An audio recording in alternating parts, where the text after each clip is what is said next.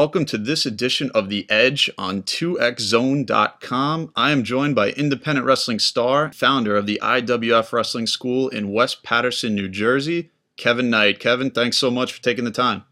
Thank you for having me, Jason.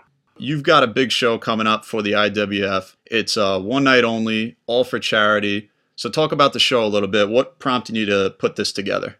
Well, I was at a fundraising kickoff party for the American Cancer Society's Relay for Life charity, and I was invited by uh, the mayor of our town, Mauro Tucci, in Nutley, New Jersey, and some of the people on the fundraising committee I graduated high school with, so they asked me to come down to the meeting and see uh, what the IWF and myself could do to help raise money for their charity, as well as create awareness for the big annual walkathon that they do in May in Nutley each year. So a good way to raise money for uh, the Relay for Life, as well as raise awareness for the American Cancer Society, would be to put on a big wrestling show.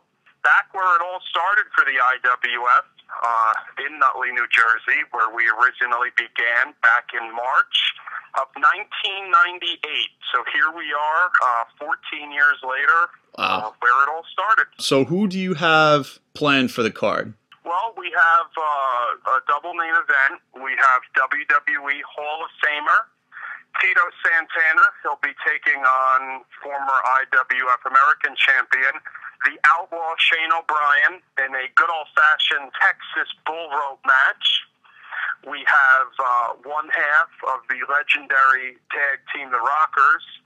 Marty Jannetty will be there uh, in a one-on-one match against self-made Travis Blake.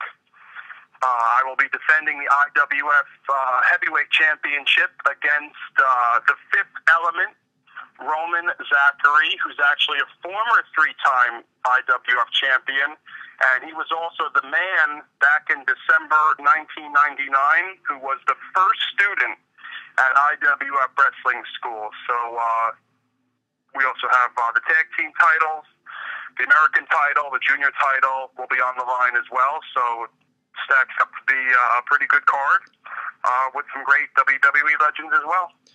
So, in in the IWF, I mean, it sounds like you've got a nice mix of some homegrown talent. You've got some of the names. Now, I know the IWF, as you said, it's been around for a while. So, you've had some big name WWE guys doing things like hosting clinics and stuff, right? Yeah, over the years uh, at IWF Wrestling School, we've had Tito Santana, Dr. Tom Prichard, who's uh, the developmental coach for WWE at uh, Florida Championship Wrestling in Tampa. We've had Ricky the Dragon Steamboat, John Bradshaw Layfield, Cowboy Bob Orton, Ken Shamrock, uh, Young Stallion Jim Powers, uh, the Honky Tonk Man. They've hosted uh, clinics and seminars for the students and graduates at the wrestling school, and they also uh, have competed on our live events. And it's the only way for younger wrestlers and up and coming talent to learn how to uh, improve their skills is by learning by people who, who have made it uh, the WWE or you know in the wrestling world. Gentlemen that were stars and legends. You know, there's no handbook or textbook to learn how to be a professional wrestler. This business is pretty much handed down from from generation to generation. So we tried to bring in those stars and legends to help teach our students. Best way to do it, sounds like to me. So, IWF been around, as you said, over a decade. It's not really in operation anymore. Is that right? This is just a one night only show. Yeah, we uh we had the IWF Wrestling School for for 12 years in uh, in northern New Jersey. In our 12 years, we trained just about 500 students, 30 of which have received tryouts for the WWE, five of which were signed. Uh, we recently just had uh, Travis Blake and absolutely Edwin. Uh, we're at the Raw and SmackDown in the Northeast in uh, Philadelphia for Raw and uh, the Prudential Center in Newark for SmackDown uh, back in March, uh, receiving tryouts. You know, it was it was time. Uh, I I no longer wanted to wrestle uh, anymore. you know, my days were done, and I, I really didn't want to uh, want to continue it. And uh, we ended on a positive note with uh, Real Deal Flex Freeman, former IWF heavyweight and American champion. He got signed by the WWE uh, this past fall. He's now known as Dante Dash down in Tampa at FCW. So, you know, that was it. And end on a high note, having uh, five five people signed by WWE as well as one by uh, Impact Wrestling, uh, Robbie E. You know, Yep. there was really really nothing more to do. I mean, I pretty much accomplished everything I wanted to do, and then uh, this opportunity came up to do the big show in Nutley. So uh, why not get the band and the best wrestlers that the IWF uh, has ever seen? And again, pretty much on our show, we only use our, our homegrown talent, the guys that uh, graduated from the wrestling school. So that's what we have uh, on this event on April 28th is the best from the IWF in our history, as well as uh, a couple legends in uh, Tito Santana and Marty Jannetty. Sounds like it's definitely shaping up to be a great show. You know, once they make it big, they get their shot, whether it's a dark match or whatnot. I know you had a couple guys on NXT, I believe, right? Yeah, we've had uh, Darren Young, who was known as Bone Crusher uh, Fred Sampson in the WWE, and then uh, also recently, in addition to Flex Freeman, uh, who's now Dante Dash, we had uh, Fadi, the Arabian Bull, former IWF champion. He was signed uh, by the WWE and was down in Tampa for a while back in uh, 2010. So when those guys get their break, is there any kind of ritual that that the school would kind of go through to kind of commemorate them getting that shot? Yeah, we had a uh, a farewell ceremony for them uh, at their last appearance with the IWF before they packed up their belongings and moved down to Tampa, Florida for bigger and better things. And the WWE was always nice enough to allow those guys after they were signed to continue to train with us and continue to wrestle on the IWF live events while they were, you know, making their their moving arrangements to to move to Tampa. So at their last event with us, uh, Fadi the Bull, which was in 2010, and then Flex Freeman, which was in uh, October 2011, we had all their family and friends attend the live event and uh, sent them off. Uh, uh, as big as we could to give them a, a nice evening and thank them for all they did uh, for the federation.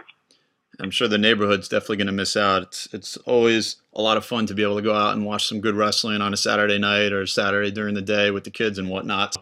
I mean, also two times have changed where I mean, Fadi the Bull was six foot five, two hundred and forty five pounds. Real deal Flex Freeman, you know, pretty much the same six foot five, two hundred and sixty five pounds. Those guys of that size these days are going to MMA Right. training schools. That's what they want to pursue. Uh, so the crop to choose from at wrestling schools now is very thin, where the guys that quote unquote look the part, they're going to MMA. They want to be in the UFC. They don't want to be in the WWE anymore. So it, it's a different ball game. I mean, as, as much as the WWE likes to say that the UFC and mixed martial arts is in competition, it is because at wrestling schools now you don't have the big guys anymore. You know, they're they're they're training with their eyes on you know maybe being signed by uh, by Dana White in the UFC. So you know it, it's a whole different ball game. The the selection to choose from is a lot thinner. I'm kind of glad that you brought up MMA, and perhaps you saw it on on Raw recently with the return of Brock Lesnar. Do you kind of see that as, hey, maybe you know wrestling is acknowledging the Ultimate Fighting world, and maybe we can sort of have another WWE WCW type uh, vendetta going on again? I don't know. I think those days are over. I think um, evidenced by the fact of what the ratings were for Raw and SmackDown on the week leading up to WrestleMania. Now, in, the 2000s, UFC and mixed martial arts has replaced wrestling as far as, you know, guys want to see guys fight. And fights nowadays, it's, it's UFC that that's guys want to see. The wrestling business obviously underwent change over the past decade. as you pointed out, as as a result of MMA and the UFC and the like. So, how have you seen it change um, as a booker when you're putting a card together and you know you have to get your guys that are your cruiserweights, your mid-sized guys, your main event larger draws? How have you seen things change over time? Yeah, I mean, you, you basically have a lot of the lot of the smaller guys, like you said, the cruiserweights and, and the junior heavyweights, which is great. But you need the bigger guys. I mean, when you go to the circus, you want to see the elephants and the lions and the tigers. You can see cats and dogs all day long. You know, look around in your own living room or, or look outside people or walking their dogs and cats or go to the park. You see dogs and cats all day long.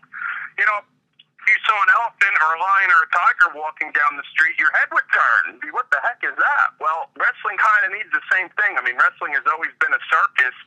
You need a mix. You need guys of all of all shapes and sizes. Where to me, I think it's great, you know, this character that, that Brodus Clay is doing. It's different. He's a bigger guy. And the same with uh, A Train, who's now back in the WWE. It's great. He's different. He has a different look. He has a different size. You know, to me, wrestling is not about guys going out there with eight pack abs because wrestling is not a sit up contest. You know, wrestling is you know who can who can out wrestle or who could beat up the other guy and get the three count and get their hand raised. You know, right. You need to have guys with a different look, different shapes, different sizes, so there's variety. And in a lot of independent wrestling, you know, there isn't really anybody in the ring that's over six feet or over 200 pounds. You know, it can't look like kids out there playing in the ring. I mean, a lot of independent wrestling just looks like backyard wrestling. It needs to look like professional wrestling, which is, you know, unfortunately, bigger guys. And that's, I guess, that's the key, you know, to making a, a successful indie show. You got to make sure you have your your breakout of your smaller guys, your larger guys, your draws versus your high flyers, and that type of thing. Um, yeah, just can't. They just can't be a bunch of you know 20 year olds that are jumping off the ceiling doing flips because you know if I want to see flips, I'll go and watch gymnastic competition. I don't need to go to see professional wrestling to see flips. You know, like you go to a tumbling school or, or you know, watch the uh, uh, acrobatic fitness performance. You know, professional wrestling. You know, when it gets down to it, you just want to see, you know, two guys in a feud fight. I mean, nobody cares about, you know, in the grand scheme of things, mainstream wrestling audience, people don't want to see two guys go in the ring and exchange holds. You know, if they did, why isn't collegiate or, or and you know high school wrestling on Monday nights at nine o'clock? It's not. Nobody wants to see two guys sit on the mat and exchange holds for for forty minutes. People want to see two guys larger than life going at it. You know, punches, kicks, forearms.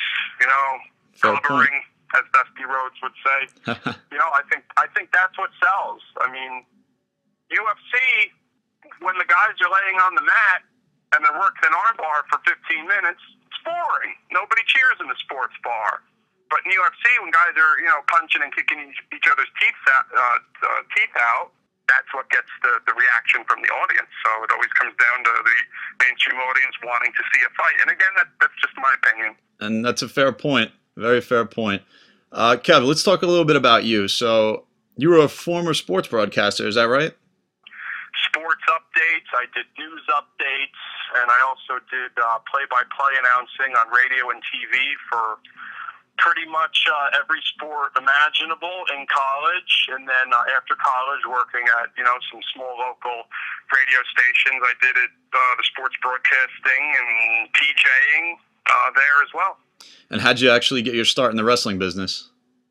It was uh, while working um, at a radio station when uh, the local independent wrestling shows would come to town you know, our radio station would co-promote the local wrestling shows and interview the wrestlers over the air and give out free tickets to the listeners. And in return, they'd have me come down as the local sports guy from the radio station to get in the ring and be a special guest ring announcer and hype up the crowd before the card would start. And being that I was uh, six foot five, I was about, you know, five or six inches taller than pretty much every other wrestler on the show.